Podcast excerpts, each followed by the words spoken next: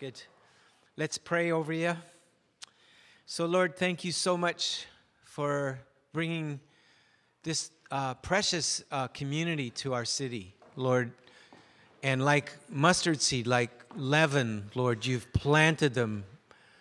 And it's just so encouraging. Lord, I know that through the ups and downs, they haven't always felt that way, but I know, Lord, that your hand is upon them and you are working. And I pray that you would encourage them just by being together with us today. And I pray that you would speak through Insu, that you would open our hearts to receive uh, from your word, and that you would help us to become uh, better disciples so that we can make more disciples, Lord, that are, that are salt and light in, in our city and our world.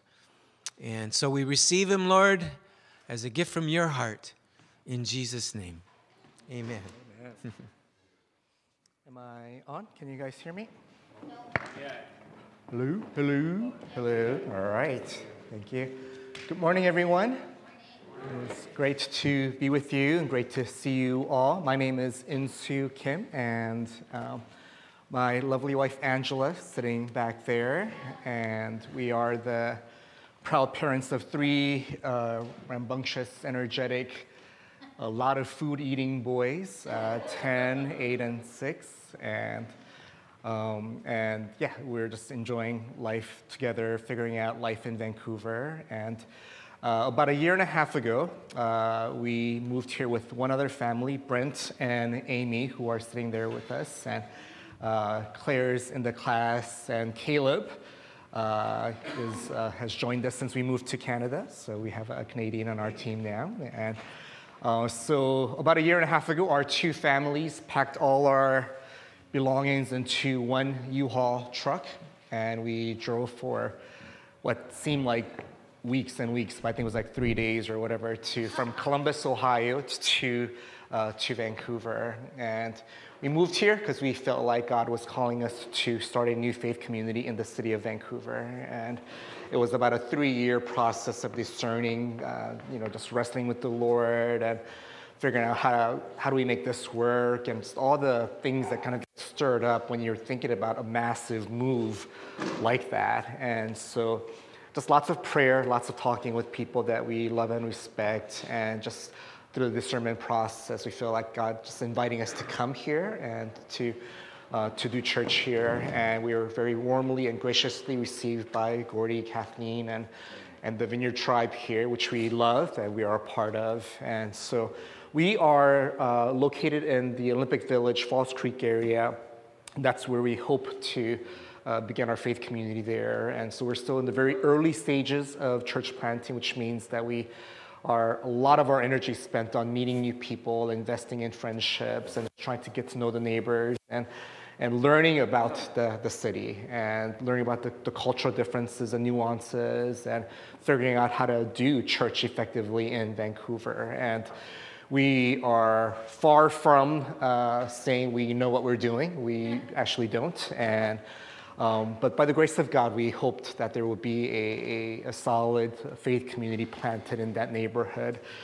And so we've been doing lots of kind of monthly prayer gatherings, lots of uh, worship gatherings. And, but as we look back over the year and kind of reflected on just our first year being in Vancouver, I just, and as we we're kind of preparing for our second year here, there's been a real sense of call to the main and the plain. I think it's kind of easy to get distracted in a city like Vancouver. We're like, well, we have to be more sophisticated and we have to be more complicated. And, but the gospel is the gospel, whether it's in Vancouver, whether it's in the Bible Belt, wherever it is, the gospel is the gospel. It's the same Jesus here as it's anywhere else. And, and this call to just invest and give ourselves to the work of evangelism and discipleship, to proclaim the gospel and without being fancy and, and whatever else, that we want to do the work, the main and the plain work of discipleship and evangelism. And we want to give ourselves to that this year. So, more than thinking about starting a service, how do we get a service of people together? We're really just giving ourselves to like, we want to see people who are far from Jesus experience Him, meet Him, just fall in love with Him, and have their lives transformed by that. And and so Brent and I had a chance to go to Denver uh, a few weeks ago, we got to spend some time with a few church planters. It was just a few days of just encouraging each other, you know, crying together how hard it is. And um, but one of the things that we got to do there, again, it was just a really great reminder as we were kind of praying about this next season that just kind of fell in a really good time. And the, the leader of that group just kind of had us do an exercise to just, you know, I know that you guys pray for your neighbors and people to come to know Jesus all the time. But let's try this. Like, imagine in your mind's eye right now as you're praying for them, seeing their lives after they met Jesus. What, how different would their marriage be, their friendship be? Can you imagine the look on their face as they meet Jesus? Can you imagine the families, their extended families being impacted by Jesus? So we just kind of went through this exercise and and just kind of wept with this love for people coming to know Jesus. And, and so it's not about trying to start like the fanciest service or have the best music or, or whatever and light show or whatever, but the main and the plain of proclaiming Jesus and calling people into that relationship. And, and so even as we're doing that, and kind of our heart this year is like, yeah, you know, each of our team and our small group, like, can we give ourselves this whole year to, to, investing in three, four, five people, just loving them daily, praying for them daily, and that just God do something in their lives. We know that salvation is a miracle, it's a gift from God, and and so just God do your, your miraculous work in their lives, and we're giving ourselves to that. And and I wonder if for you guys here at Vancouver Eastside Vineyard that you, you know, as you're thinking about the people that you're engaging with and, and not thinking about like, yeah, mission field is like, you know, in, in Africa or wherever else, but like in, in Vancouver East Side, the people that you're living with, people that you're doing life with, your neighbors, your coworkers, your, your parents of your student, your, your kids, how might they experience Jesus through, through your life? And, just, and the, the main and the plain of investing in them, having them over for a meal, just doing life with them, praying for them passionately, uh, but just imagining how their life would be so different if they actually meet Jesus. And so we love your prayers for our group. Uh, it is a, a, long, hard journey, and uh, we're, we're, excited about this new season, but I mean, definitely it's.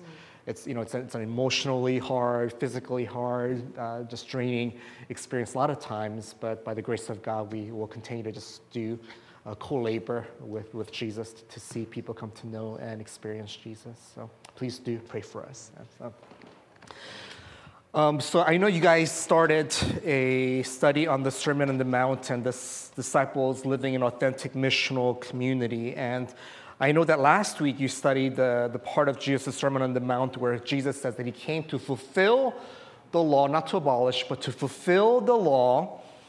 And he ends with this interesting statement in verse 20. Jesus says, For I tell you that unless your righteousness surpasses that of the Pharisees and the teachers of the law, you will certainly not enter the kingdom of heaven.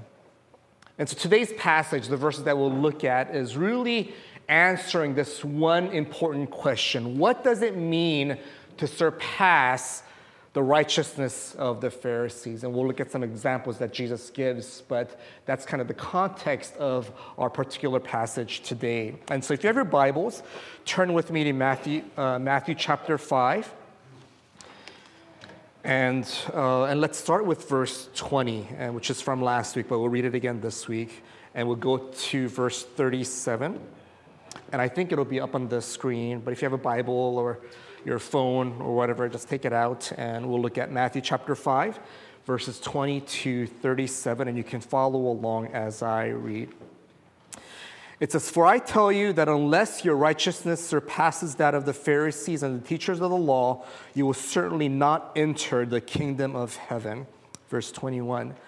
You have heard that it was said to the people long ago, You shall not murder, and anyone who murders will be subject to judgment.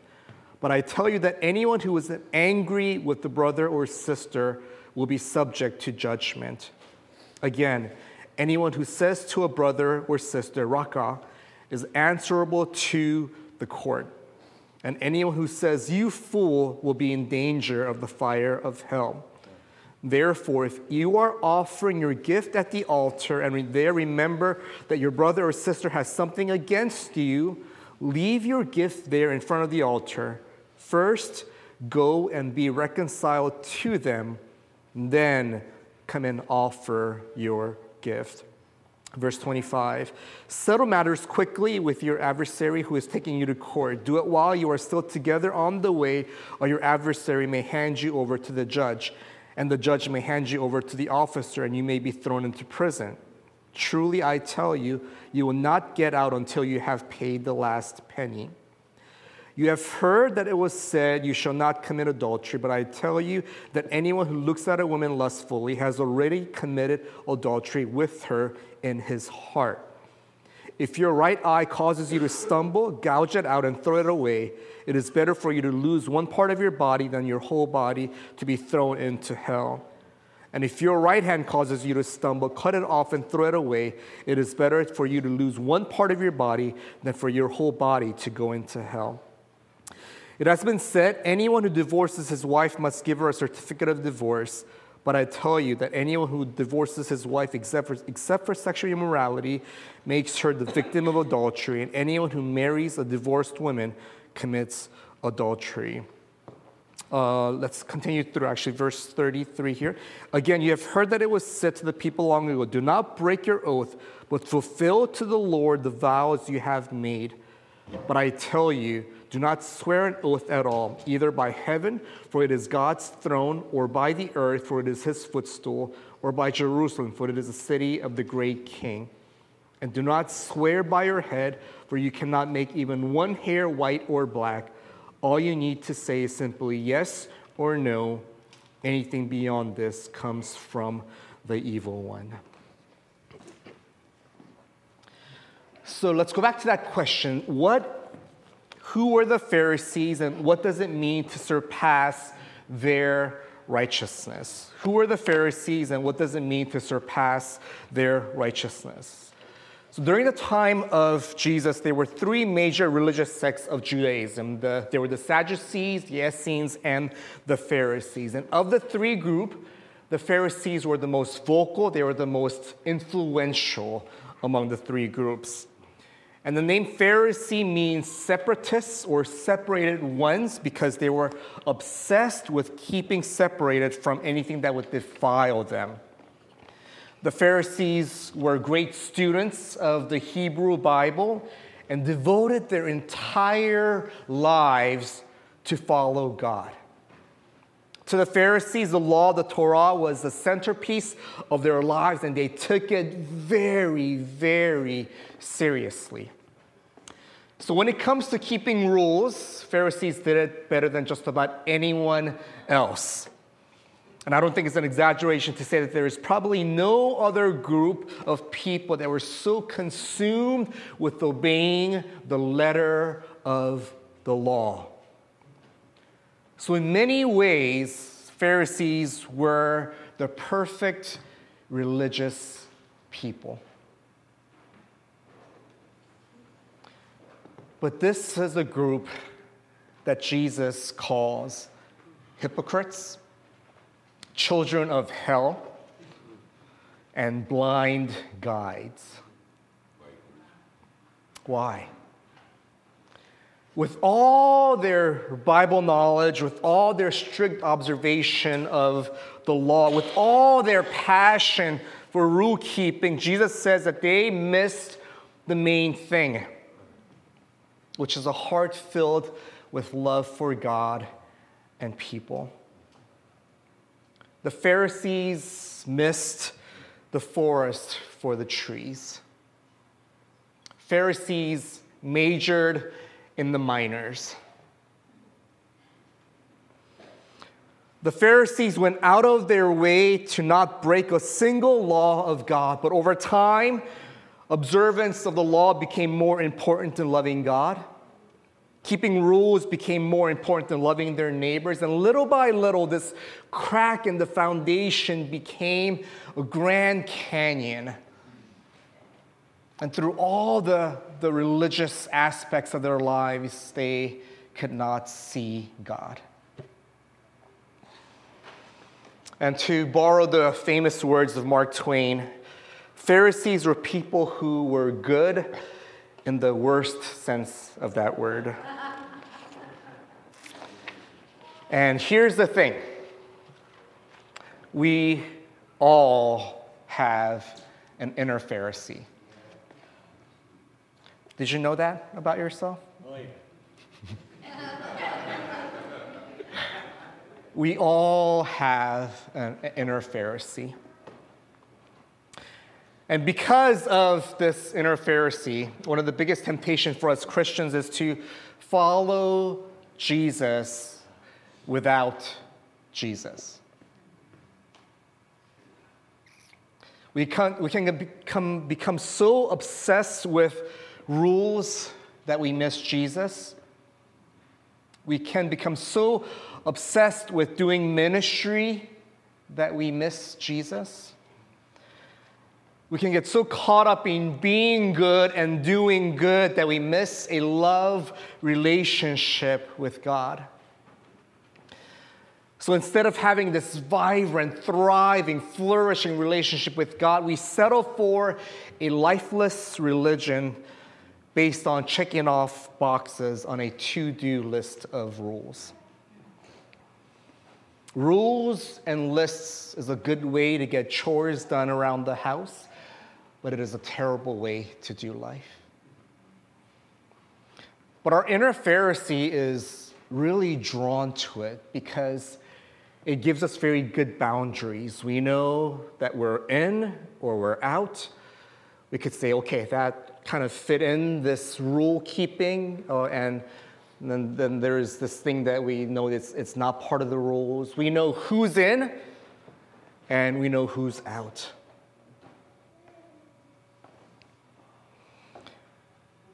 Religious people, people with very strong inner Pharisee, often live very moral lives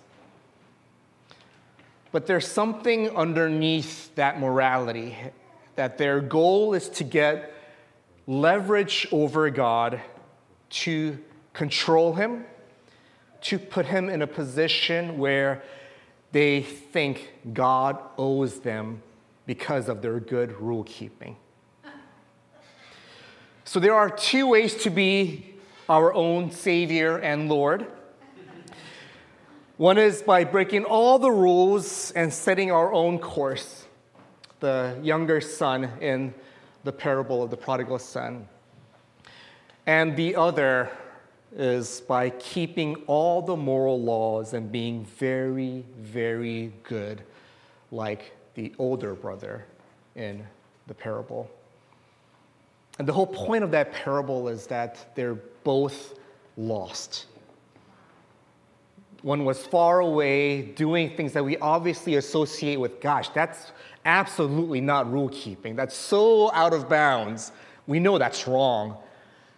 But here's this faithful older brother, the good rule keeper, who's so close to the father, and yet he is just as lost. And in some ways, even more so, because at least the lost son who went away knows that he is far from God. But this one, who's kind of doing life in the father's house with the strict rule observing, doesn't realize how far away he is from God. And so, what does he say when the father approaches him? He said, All these years I've been slaving for you. That's the inner Pharisee talking, right? All these years I've been checking off these boxes for you. And this terrible son of yours takes half the inheritance and goes away and squanders all these things. And what do I have to show for it? You never threw me a party. He's whining, he's nagging. And the father says, Everything that I have is yours. All these years you've been slaving for me? Really? You think that's what I wanted? I want a son, not a slave. But our inner Pharisee makes us prone to living as slaves in the house of God.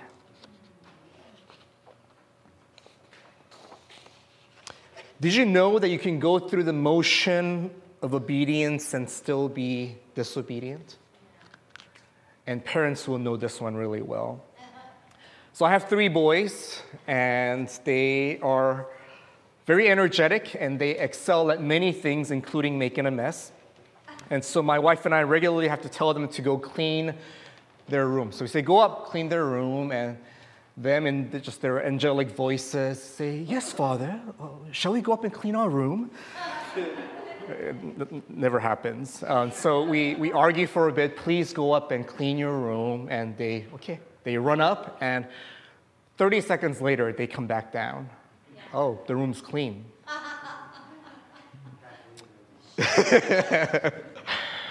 and and so I've been around the block a few times to know, okay, so 30 seconds to clean a room, that, that, that's not gonna cut it. So let's go up and let's take a look at the room. And, and of course, what do they do? They get a blanket over their bed, and underneath the blanket is all their stuff, right? Their old clothes, their, all their toys, everything else. And it's covered, and it's clean. Dad, you told me to clean the room, and I obeyed. There. Now, can we play our video game? So, kids are brilliant sinners. I don't know if you knew that, but they are brilliant sinners. And yes, rules are important, they are good, but it is secondary to a relationship based on love.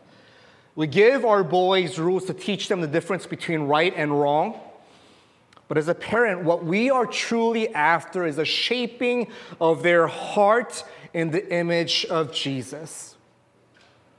That I desperately want them to love God with all of their heart, soul, mind, and strength, and to love others as themselves. Rule keeping isn't the way to that loving relationship. At a certain point in our journey, our relationship with God must move from obedience to love. So, as the great pastor John Stott said, love is the principle, the paramount, the preeminent, the distinguishing characteristic of the people of God. Nothing can dislodge or replace it. Love is supreme. And this is what the Pharisees missed. This is where they failed. They missed the forest for the trees, and this is what you and I can miss so easily if we're not careful. So look again at what Jesus says in Matthew 5 22 and 23. It says, You have heard that it was said to the people long ago, You shall not murder, and anyone who murders will be the subject to judgment. But I tell you that anyone who is angry with the brother or sister will be subject to judgment. And so he goes through this bunch of these statements. You have heard that it was said, but I tell you. So in verse 20, Jesus says, I have come to, to, to fulfill the law and I'm not saying that those laws don't matter, but I've come to fulfill that law. So you have heard that it was said, don't murder. But I tell you, if you are angry towards someone, that is exactly the same thing as murdering someone. Jesus is giving a whole new worldview based on himself. He's saying, This is how you thought the world works, but here is how it actually works. Yes, you shouldn't kill people, but if you think that just because you haven't physically murdered someone, that you are somehow right with God, can I ask you, have you been angry with someone? Oh, you think you are so good because you didn't commit adultery? Well, have you looked lustfully at someone? well, that's the same thing as adultery. Jesus says it is one thing to behave rightly, to keep the letter of the law. It's another thing to enti- it's another thing entirely for one's heart to be oriented toward love. And that heart, that fountain from which everything flows, that's what Jesus is after. Jesus says to us, I don't want your rule keeping as much as I want you. I want you.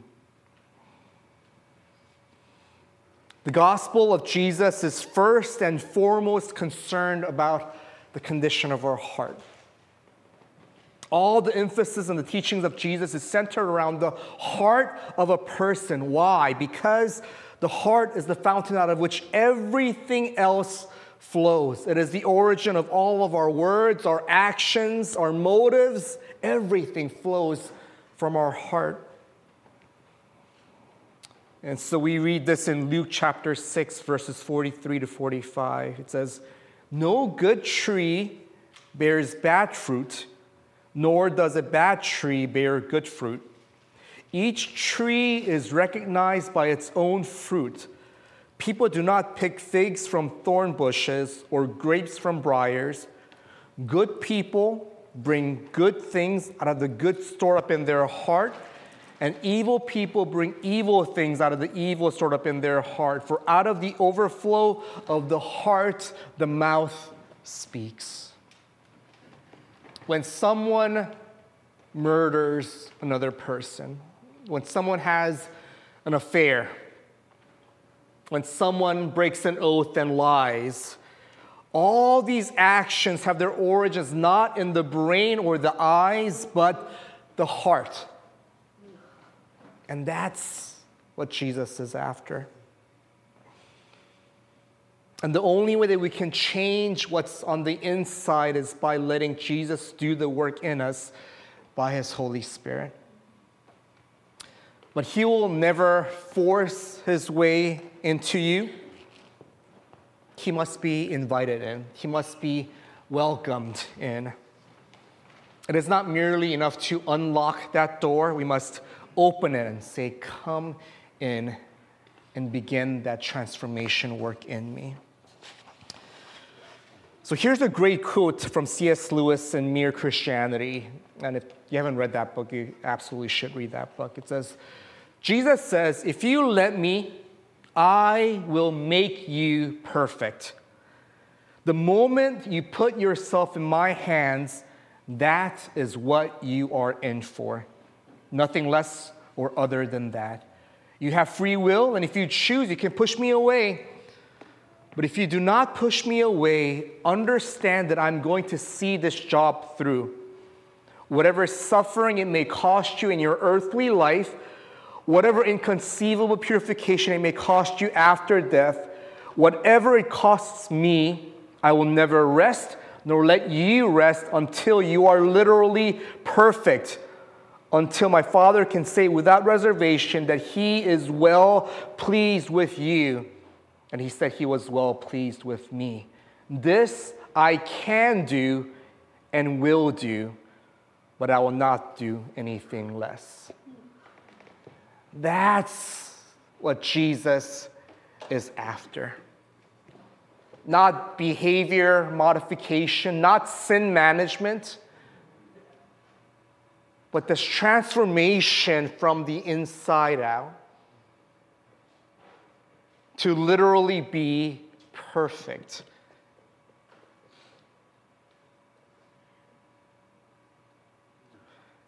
And if you've ever tried to change on your own, you know that it's an impossible task.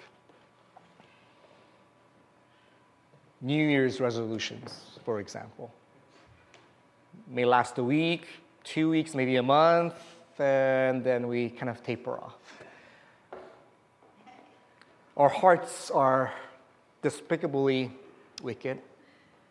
And it is here where we are completely at a loss to how to become a truly good person and to truly live a good life, Jesus comes and says, Be perfect, and let me transform you into that person. And it begins with this faith journey, this love relationship with God. This love relationship with God. Not to be able to say to our Father, All these years I've been slaving for you. But I wonder how many of us live there. And I think the longer we've been in church, in some ways, the bigger our inner Pharisee becomes. That we live with this sense of entitlement. God, I haven't missed a Sunday in like 10 years. Come on, you owe me something. All these years I've been slaving for you. I wonder how that manifests itself in, in your lives here.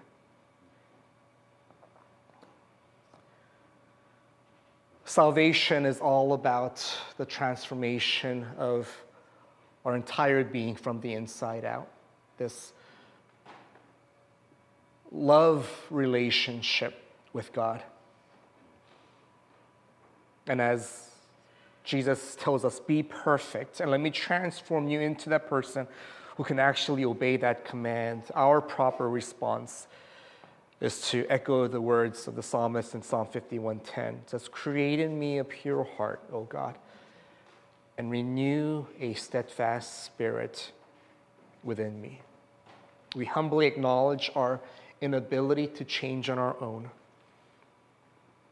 And this transformation will not be immediate or easy. In fact, it will be a lifelong journey lived out one day at a time, one step at a time. But it begins as our obedience transforms into love. So, what does all of this have to do with being an authentic missional community that you have been talking about?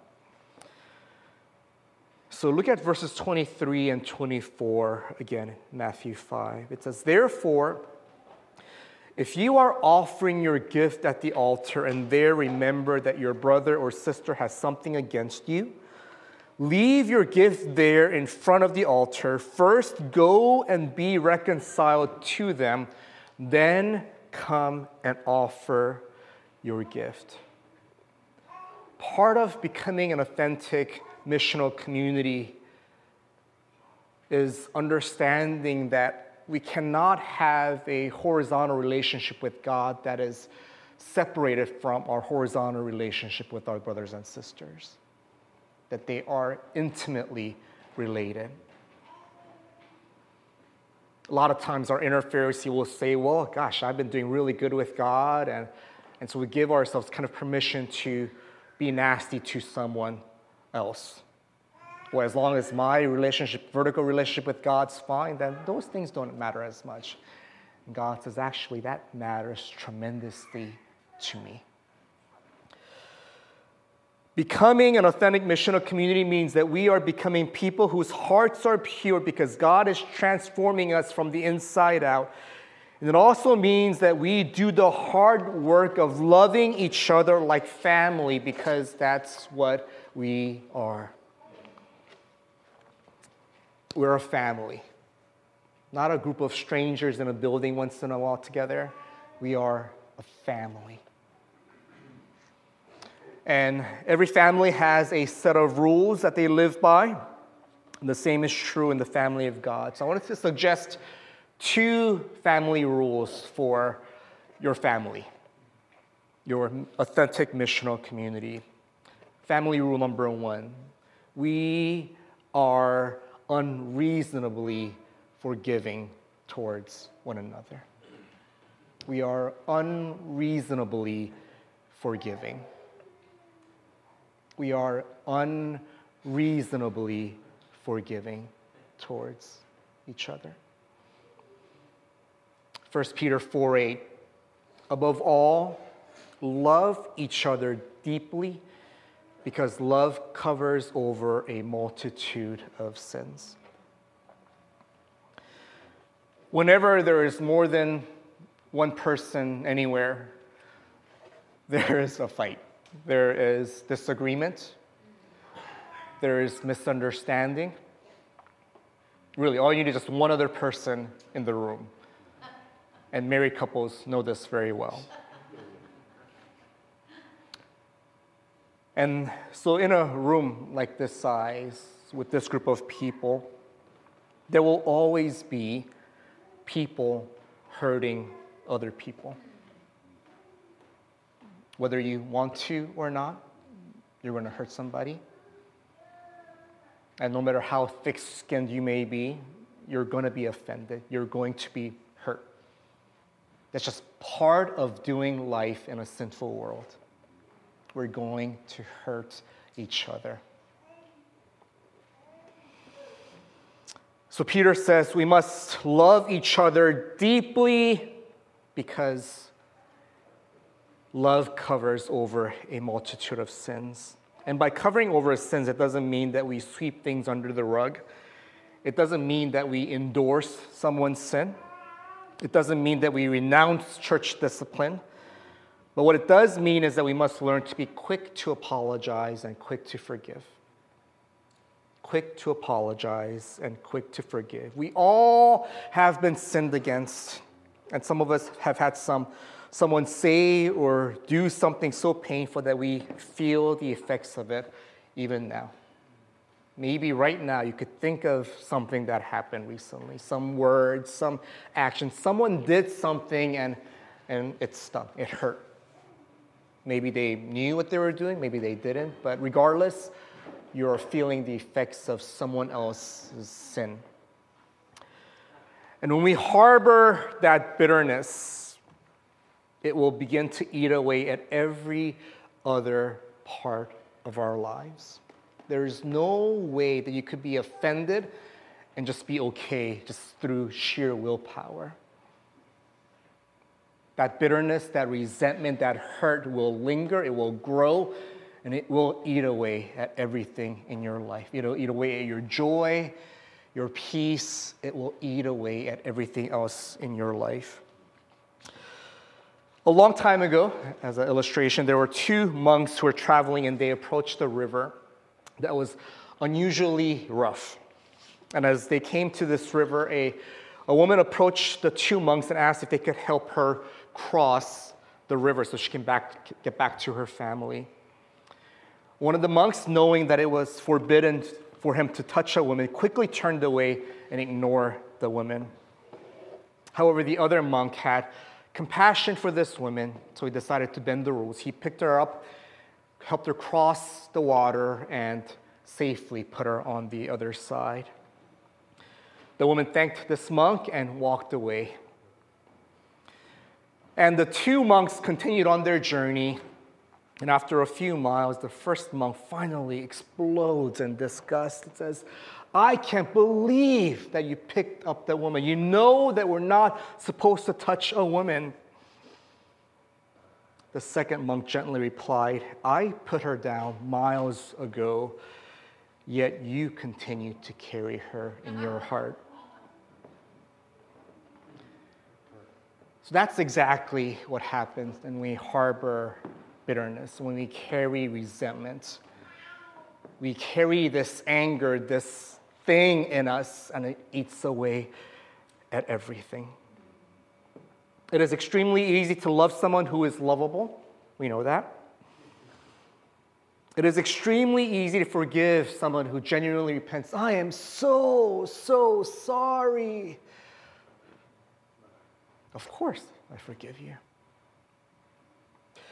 But Jesus tells us to love our enemies and to pray for those who persecute us.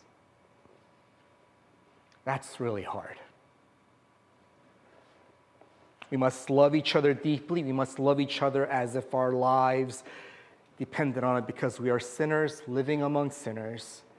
We are going to sin against each other again and again. And you've probably experienced this in your own family But lingering unforgiveness and bitterness will destroy a family, including a church family. So let me just be blunt and ask. You don't have to look around the room and like, you know, look at that person, but I bet there's someone here who's been hurt by someone else, like sitting right here. Maybe it's the person right next to you. But maybe it was last week. Maybe it was last year. Maybe you didn't get invited for something. Maybe they said something and it had just a tinge of anger or resentment, and, and you've been just kind of like, oh man, what is that? Maybe there is a family member that you've been separated from, maybe for many years, because of this bitterness, this resentment, that this hurt that you have not been able to let go. So there is this massive divide, this chasm in your family relationship because of that. And my challenge to you today is will you choose to forgive that person as far as it depends on you? where they are with their own stuff, that's between them and God. But as far as it depends on you, will you choose to forgive? Will you choose to extend grace and say, I understand?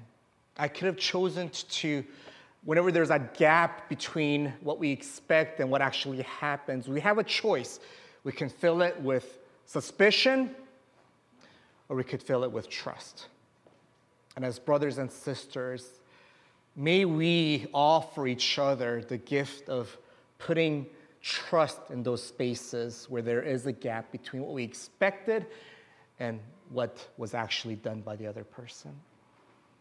May we be quick to forgive and quick to apologize. So, family rule number one we are unreasonably forgiving. Family rule number two we are extravagantly generous. We are extravagantly generous. An authentic missional community is a family that makes radical sacrifices for one another to give our very best to each other, and we do this without expecting anything in return, but simply because we have been forgiven much, so we love much. And when we talk about sacrifices, we are talking about something that costs us something. A sacrifice is something that is hard to give, but we still give anyway. So, what do we have to give? What do you have to give your family? I think that every individual has three important things that we have to offer our time, our talents and our treasures, right? You may have heard that before. Our times, our talent, and our treasure. First, we give our time, and time is a commodity that everyone has exactly the same amount of. And giving time is difficult more and more because living in, we live in an age, it seems like it's harder and harder to give time to things that really matter. So, in order to give our time, we need to make some radical changes and prioritize what's most important in our lives. And this will require some creative thinking on your part. So, one small thing as a family that I think we should be in the habit of doing regularly is that you share a meal with someone every week. Set aside one evening, invite someone to your home, and share a meal with them. You don't have to make a fancy meal and buy expensive china. Order Domino's pizza, sit around, eat, and get to know the other person over a meal. There's something about the act of eating together that brings down barriers between people. It's an intimate experience. But if you're not used to doing this with people outside of your immediate family, it actually takes some practice. It may feel a little bit awkward, and I think a lot of people may initially get stuck on, man, I, I need my place to look absolutely perfect. I need the food to be perfect. I mean, And all of those things will work itself out, but it's all about the relationship that forms as you're sharing a meal together. So this week, can we try that? Like, invite someone, maybe sitting in this room, come over for dinner. We'll, we'll put some pizza on, we'll, we'll eat, and, and we'll talk. And getting into the habit of doing that regularly. Second, we give our talents. In the family of God, we use the talents and skills that God has given us to serve others. Some of you are really good with your hands and fixing stuff. I am not one of those people. But some of you are. And I wonder if there's someone here whose home needs a little work. Maybe they need a, a window fixed, a door fixed. Maybe their kitchen needs a little bit of work, and you have the, the skills to do that. That will be a huge way that you could be a, a very practical blessing to someone else in the family of God. Some of you are great with kids, and so why not volunteer your time to serve at Kids Church? Some of you are great cooks. Why not bring a meal to someone maybe stuck in a home? Maybe bring a meal to a family that's going through a hard time. Is there something that you are good at that you can use to bless someone else this week? What might that be, and who can be blessed by you this week? And third, we give our treasures. I think if there's anything that's harder to give than time, it may be money for many of us. There's something about money that we often find it difficult to be generous with it. But as I mentioned earlier, as a family of God, we are not called to be merely generous, but extravagantly generous. And the definition of extravagant will vary for all of us, but the point is this if it's easy to give, then it's probably not extravagant. Extravagant giving should hurt a little bit. Extravagant giving may mean that you will not be able to buy that nicer car or that nicer house or that nicer TV for your man cave. Extravagant giving may mean that you scale back on the kind of vacation you do this year. But in the family of God, we give extravagantly because we understand that everything that we have belongs to God. In the family of God, we are extravagantly generous. So, would you please pray and ask God to show you how you might demonstrate this extravagant generosity? We are forgiving we are generous? How might you give your time, talents, and treasure to bless someone else in the family of God this week? I'll end with this one short story. There's a woman named Sandy who was 95 years old when she fell and broke her hip. When she left the hospital, she moved to a housing complex for seniors. The thought of losing her independence was discouraging, but her friends did their best to cheer her up. One day, her group of friends came to visit, and later Sandy described with glee the sight of their arrival this group of 90 some year olds coming to visit their friend in need at the hospital. The driver had a cast on one leg and needed a crutch to walk. Another woman had one arm in a sling, and a third visitor had a portable walker because of her arthritic knee. What a sight we must have been holding each other up. Each of these three friends had a good excuse to stay home that day, nursing their own pain and perhaps wondering why no one thought to call them or visit them. But instead, they reached out to their sister who needed a word of encouragement. So, Vancouver Eastside Vineyard, can you imagine that that's what this church looks like. People with our slings and our crutches and our broken legs and arms going out of our way to visit someone in need because we are that authentic missional community. People who passionately love God and others. Let me pray for us. Father, we are grateful for the family you've given us. We know it's imperfect because we're imperfect, but we love our family. We really do. I pray right now you'd give us the grace to forgive those who've hurt us, those who've wronged us, that we would give you our anger, our bitterness, if we do not want to live with that any longer. We do not want to keep walking with this. God, I pray that Vancouver Eastside Vineyard would be marked by extravagant generosity and unreasonable forgiveness. And through this family, God, I pray that many, many people in the neighborhood would experience your kingdom here on earth as it is in heaven. God, I pray even now you call to mind people to uh, reach out to this week for a meal, someone to help this week, someone to visit this week that we would give our time, talents, and treasures to, to love and serve the body of Christ.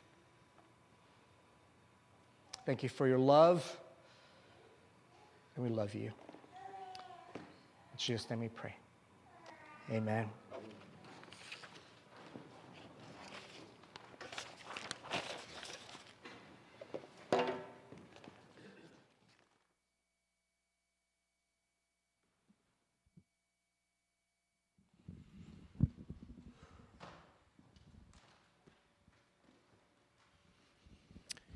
Wow. Let's just uh, savor that for a moment. Just, just uh, wait in the presence of God. I believe we've really heard directly from the Lord today. Hmm. Thank you, Lord.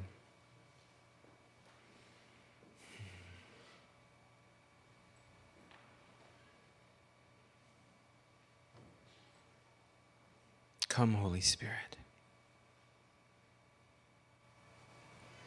I just believe that last picture was just such a graphic image of, of, our, of our church, our city, where we're so tempted to self absorption because our, our margins feel so small for time and money and resources. How in the world can we help others when we're so wounded ourselves? So thank you, Insu, for that beautiful prophetic picture for us. I've our theme this year is expanding the table, and I really felt that. And I haven't talked to Insu at all about this, but one of the just specific things that he said that I feel is such a confirmation is was just the practical thing of just opening our showing hospitality at least once a week as a congregation that the Lord was inviting us to that. And so um, thank you for listening to the same Holy Spirit. That's good. Awesome. So if you if if some of these points were very tender and and there may be some pain spiritually, emotionally that just with God putting his finger on something there, there's some surgery going on. Don't hesitate to get some prayer. There is grace. We love because he first loved us. We forgive unreasonably because we've been unreasonably forgiven. Um, so there's grace on tap today. So if you would like prayer for some of these things, uh, please come forward or have someone pray for you. Why don't we all stand together? There's coffee and tea at the back. Some of you need to go and sign your children out. Um, but let me bless you. And uh, thank you again, Insu and, and Andy and our whole Olympic Village team who's come today to bless us. You've been encouraging to us, and we will be praying. We are praying. In fact, let me pray right now, if I could, for them. Lord, I just thank you for, again, this gift of a team, of a community that you've brought to Vancouver. I thank you, Lord, for the way that they have come into the city. I thank you that they have modeled the incarnation, the way that Jesus as God the Son came into the world without fanfare. He came in quiet, quietness and humility, and in, and in grace, and in truth, and in mercy, and um, just a precious gift straight from the heart of God into the world. And Lord, that they have, they know you. We can see that by the way that they are among us, by the way that they've come into our city, that they know you. We recognize you in them. And so we pray, Lord, that you will just encourage them, Lord, as, as uh, they seek this long obedience in the same direction, that your hand would be upon them, that you would bring much fruit, Lord, that, that uh, there would be just uh, that sense of daily coming to the end of their day, knowing that they saw what the Father was doing and they did it. And they heard what the Father was saying and they said it. And those two or three or four people, Lord, as Insu talked about, that are that you've brought into their lives, that investing in those lives, Lord, is where your heart is and what your hand is upon. And so we, we pray that as they've just been faithful to, to be mustard seed, to be leaven, Lord, that even this summer they would see, Lord, just as we move into springtime and summertime, that they would see fruit begin to ripen. And, uh, and that dream of, of lives changed. Lord, that they would see the, the first fruits of that, we pray in just powerful, yet quiet, profound ways. And so we stand with them in Jesus' name.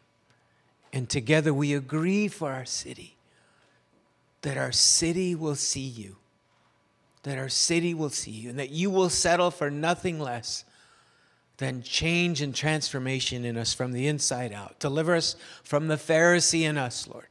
Deliver me from the Pharisee in me. I've been at this a long time. I, I know how to obey the rules, and I'm proud of it. Oh God, help me. Have mercy on me. Have mercy on us. Lord, deliver us from the older brother syndrome. Deliver us from the syndrome of those workers that were all day working in the vineyard. Lord, may we all rejoice in the last hour of payday together knowing that whether we started early in the morning or late in the afternoon, it's all by grace, it's all by your Spirit. So let, let us be, protect us from being sloppy, Lord, in our, in our obedience to you, in our, in our love for you, in our seeking you, and protect us from being Pharisees. Somehow, Lord, just change us from the inside out. We ask you for that, Lord. In Jesus' name. Just come, Holy Spirit. As Insu is sharing, I just felt so powerfully that the Holy Spirit is here to help us in habitual sin that seems to come regularly and we try to deal with it, but it still comes back. And uh, in worship, I, I heard very clearly, though our sins be as scarlet, He will wash them white as snow.